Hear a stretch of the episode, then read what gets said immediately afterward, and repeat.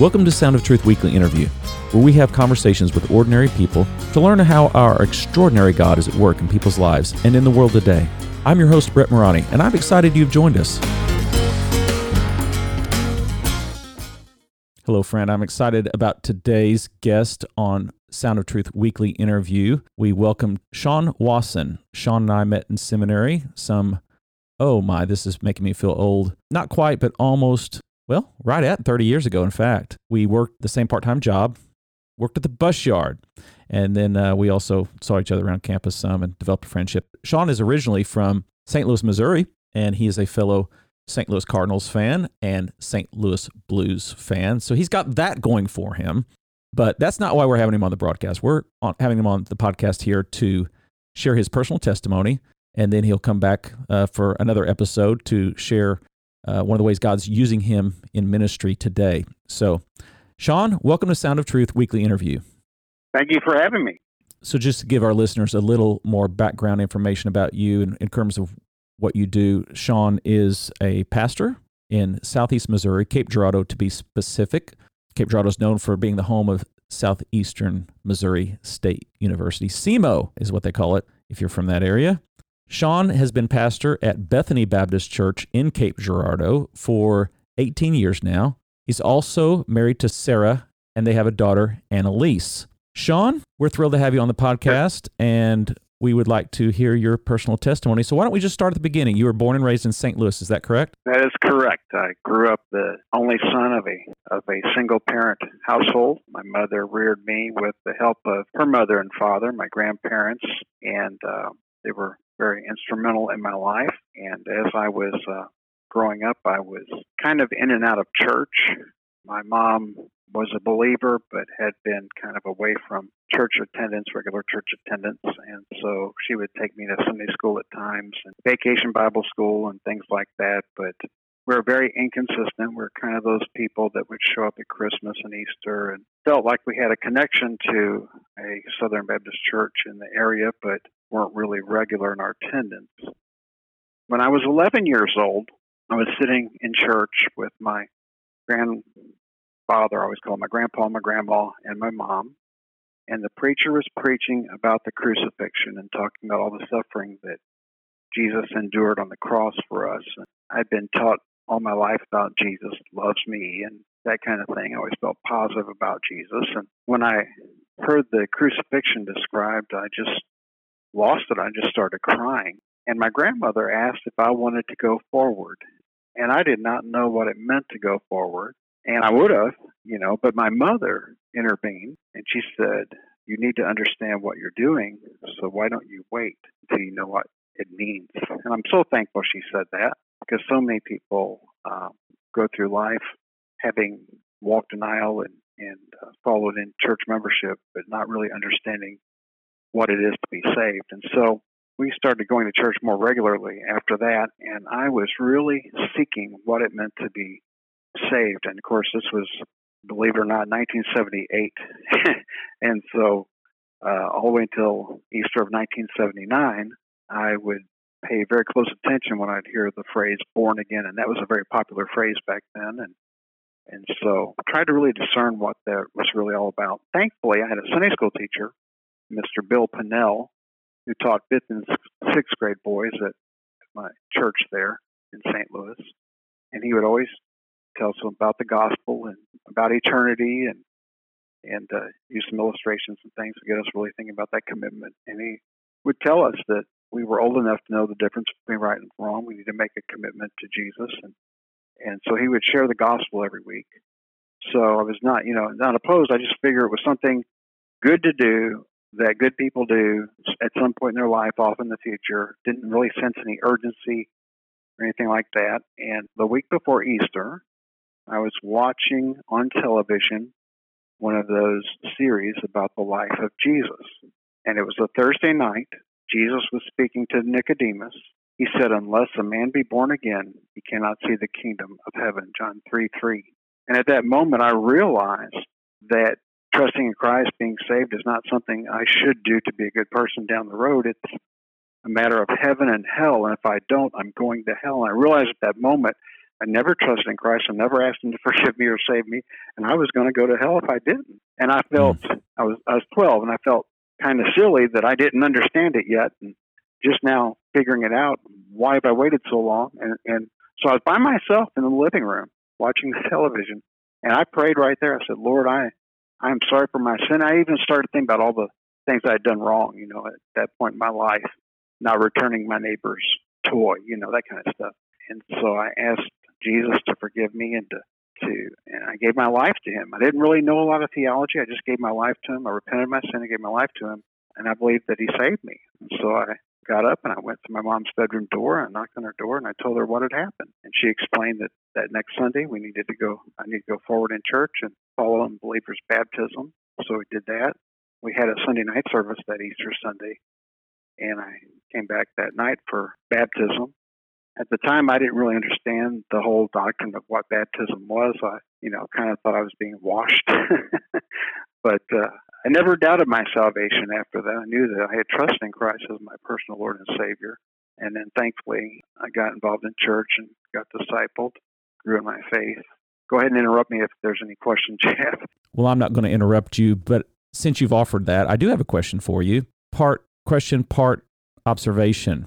I noticed you made reference to you started thinking about sins you had committed on that day in which you prayed to receive Christ when you were by yourself in your room there. And you made reference to toys you hadn't returned and something like that. You know, it's interesting when we talk about childhood conversion, when we talk about people who come to faith in Christ as children, oftentimes they don't have this big dramatic testimony where they did all these horrible big sins and things. But I do want to just point out that the same heart that says, I'm not going to return that toy because I like it. I'm going to keep it, which is really stealing, right? Mm-hmm, yes. It's the same heart that grows up as an adult to say, no, I'm not going to report this income to the government to pay my taxes. It's the same heart that is tempted by, what's the phrase, when you're working for a company and you embezzlement. Yeah, you embezzle funds from your company. It's the heart. And that's what Jesus pointed out in the Sermon on the Mount. It's not so much the act, it's the heart. And a child might do something that's small in our eyes, but it's the same sinful heart that needs to be saved as the adult that maybe does these sins at a greater level, or even adults that do what they consider minor sins. It's a heart issue. That's right. I'm so thankful that people took the time to point me to Jesus and to tell me of my need for a Savior, because had I not had that influence or that witness, I would not probably have understood, even when I saw Jesus give that explanation to Nicodemus, I would not have seen myself in need of a Savior if people didn't tell me, hey, you need to make this commitment at some point in your life. You need to decide what you're going to do about Jesus and Christianity and faith. And like I said, when the light went on, I was wondering what took me so long, and here I was, 12 years old. Some people are much older than that in life, and sure. And part of becoming a believer in Jesus is admitting that what you were doing before wasn't enough, and that's hard for people, especially if they have a works background or maybe I've heard people tell me they've got this kind of a deal or an understanding worked out with God, but God makes it so simple that a child can understand and just say, I admit that I'm a sinner. I believe that Jesus died for me, and I'm willing to confess my sin and confess him as my Savior and Lord. We always talk about that in church, the ABC, admit, believe, and confess. And it really is that simple. Admit, believe, and confess. Admit you're a sinner. Believe that Christ died on the cross for your sins and rose from the grave. Confess him as Lord. That's right. That's exactly right. So I love the fact that a dramatic presentation of Jesus Christ on the screen, quoting Scripture, specifically John chapter 3, verse 3, which is funny, a while ago when you were quoting it, I was already turning to it because you've mentioned a few times born again, and so I turned to John 3:3, Jesus, where he says to Nicodemus, verily, verily, truly, truly is more modern translations, verily, verily, I say unto you, unless a man be born again, he cannot enter the kingdom of God.